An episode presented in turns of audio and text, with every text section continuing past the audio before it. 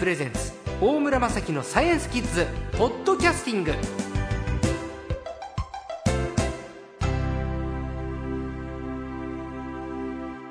さあ今週の最高もですね前回に続きまして東京理科大学教授の竹村正治先生です。よろしくお願いします。よろしくお願いいたします。竹村先生はブルーバックスから巨大ウイルスと第4のドメイン生命進化論のパラダイムシフトという本も出版されていて前回もウイルス本当にちっちゃい。1ミリの1000分の1をさらに1000分の1にしたっていう。でウイルスっていうのはいわゆる細菌とは違うんだよっていう。あの細菌は生物なんだけれど、ウイルスは生物じゃないんだよ。はい、だけどノロウイルスとか、うん、エボラ出血熱ウイルスとか自家熱とか。最近ねニュースですごく怖いイメージのある、ええ、その病気をもたらすもの。とってもちっちゃいものなんだけど怖いよって話も伺ったんですけど巨大ウイルスを発見されたという先生が。この巨大さっていうのはまずどれぐらいの大きさのウイルスですか？先生があまずあの僕が見つけたのは、はい、まあこれまで見つかっているものの一つの仲間っていうだけの話なんですが、ねはい、あの一番最初に見つかった2003年に見つかったのが耳ウイルスっていうのはフランスの研究者で見つかったんですけども、はい、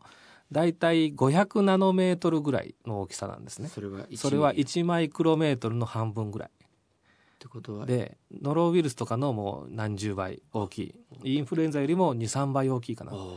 でこれも電子顕微鏡を使わなくても見えるぐらい非常に大きな耳ウイルスっていうのが見つかりました。それは16年前に発見されてる。2003年ですね、はだから13年前。13年前。13年前に発見されて、えー、でそれ耳ウイルス。それ耳ウイルスそれが巨大ウイルスってことそうなんですね、はい、で500ナノメートルもでかい、まあ、で今申し上げたように電子顕微鏡じゃなくても見えるもんですからね、はい、あの最初見つけた研究者はとてもその細菌だと思わずに、はい研究しててもその細菌に特有のあるべき遺伝子がなくて困っててずっと困ってて。で2003年になってようやく実はこれウイルスだったんだということが分かってで耳ウイルスの耳っていうのはもう真似しているとかもうあのよく似てるっていう意味のミミックリーという英語があるんですけどそこからこう名付けられたのが耳ウイルスなんですね。細菌みたいなウイルスだよ細菌みたいなほどで大きいしあと遺伝子も調べると細菌ほどではないんですけどもかなりそれまでのウイルスに比べるとたくさんのウイルスあの遺伝子がもあるとい。うことが分かってきてだから本当にその本当に細菌っぽいねというような、そういうウイルスが2003年に見つかったんですね。えー、でそれ以降いろんなウイルスがこうそれよりももっと大きいのが見つかってきましたこれまでに。例えば？例えばあの一番有名なのが2013年に発見された、はいパンドラウイルスっていうウイルスがいるんですけども。パンドラの箱ですか？そうそうあのパンドラの。ああ,、まあ、あれから名付けられたんですよね、あのそれが本当に驚くべきことで1マイクロメートル以上の大きさを持っていました。それは1ミリの1ミリの1000分の1です。そそれです、うん、つまりそれまではウイルスはそのさらに1000分の1だったでしょ、はい、でもその1ミリ1だから昔は1ミクロンって言ってたぐらいの大きさでこれは本当にこのバク細菌とほとんど同じ大きさというですね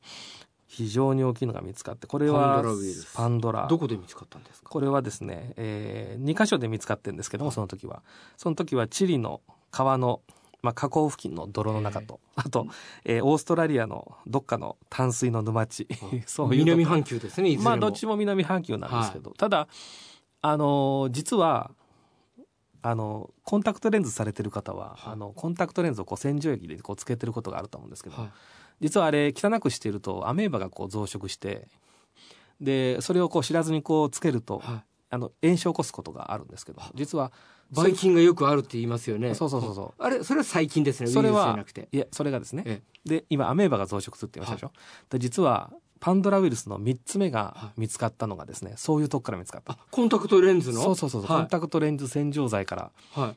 それに感染しているアメーバが見つかったんですね。ただそれはパンドラウイルスが見つかる前に実は見つかってたんだけども、はい、最初は巨大ウイルスという概念がなかったもんで、うん、なんだこれっていう つまり新種の小さな微生物として片付けられていたのが実は今になって、あこれパンドラじゃんということが分かったというふうにして大体今のところ3種類ぐらいパンドラウイルス見つかってます。まあ、ひょんなきっかけで見つかったわけですね。そうですね。それはあのウイルスって定義されたのは、えー、生物じゃないっていうことが分かったからですよね。生きてない、えー、そうそうそうそう。あのつまり自分自身で増殖できないというのが実はまず生物じゃない一つの証拠で、うん、あとは、えー自分でこうタンパク質を作れないというのが。あるおー。えでただ作れるんですけどもそれはどっかの細胞の中に感染しないとできない。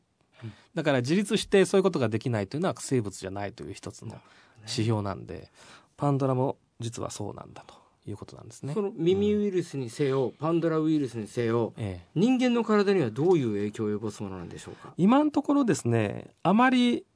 あのどちらも大体アメーバに感染するウイルスとして見つかってるので、はい。あまり人間に対してなんか病原性を持つとかそういったようなことはあまりないとは思うんですが、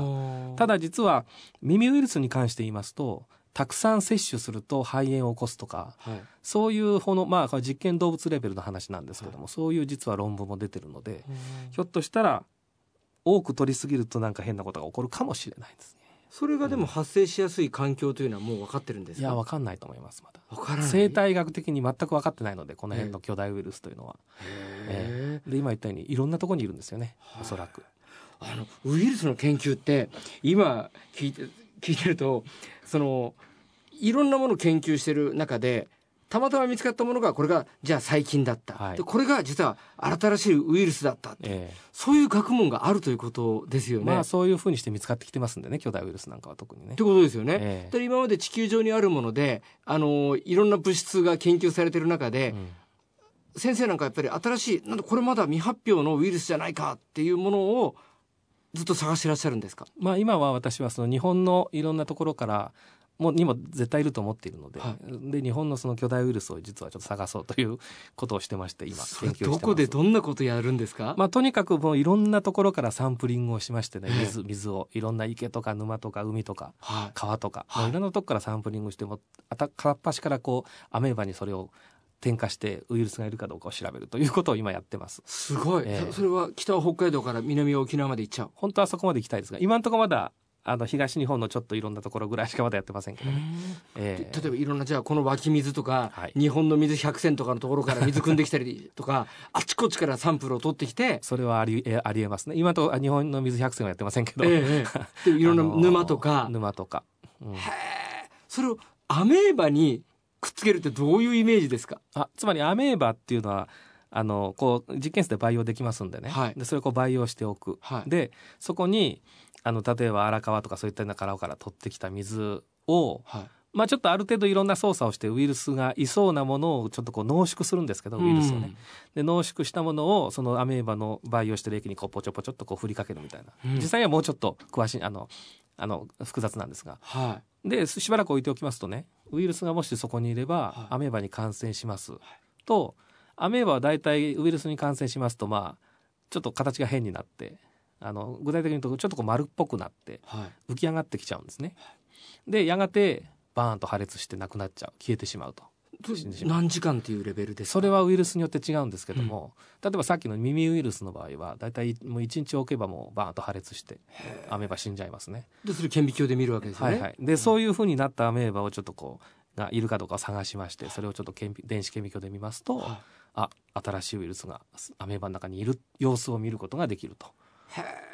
うん。先生はの学問ってねた多分医療のの中でも薬の開発とか、はい。いろんなふうにこれ多分役立っていくものだと思うんですよね。僕の場合は、まあ、今のところこの巨大ウイルスが何か人に役立つかというと役立たないと思ってましあてそうなんですか。えー僕自身は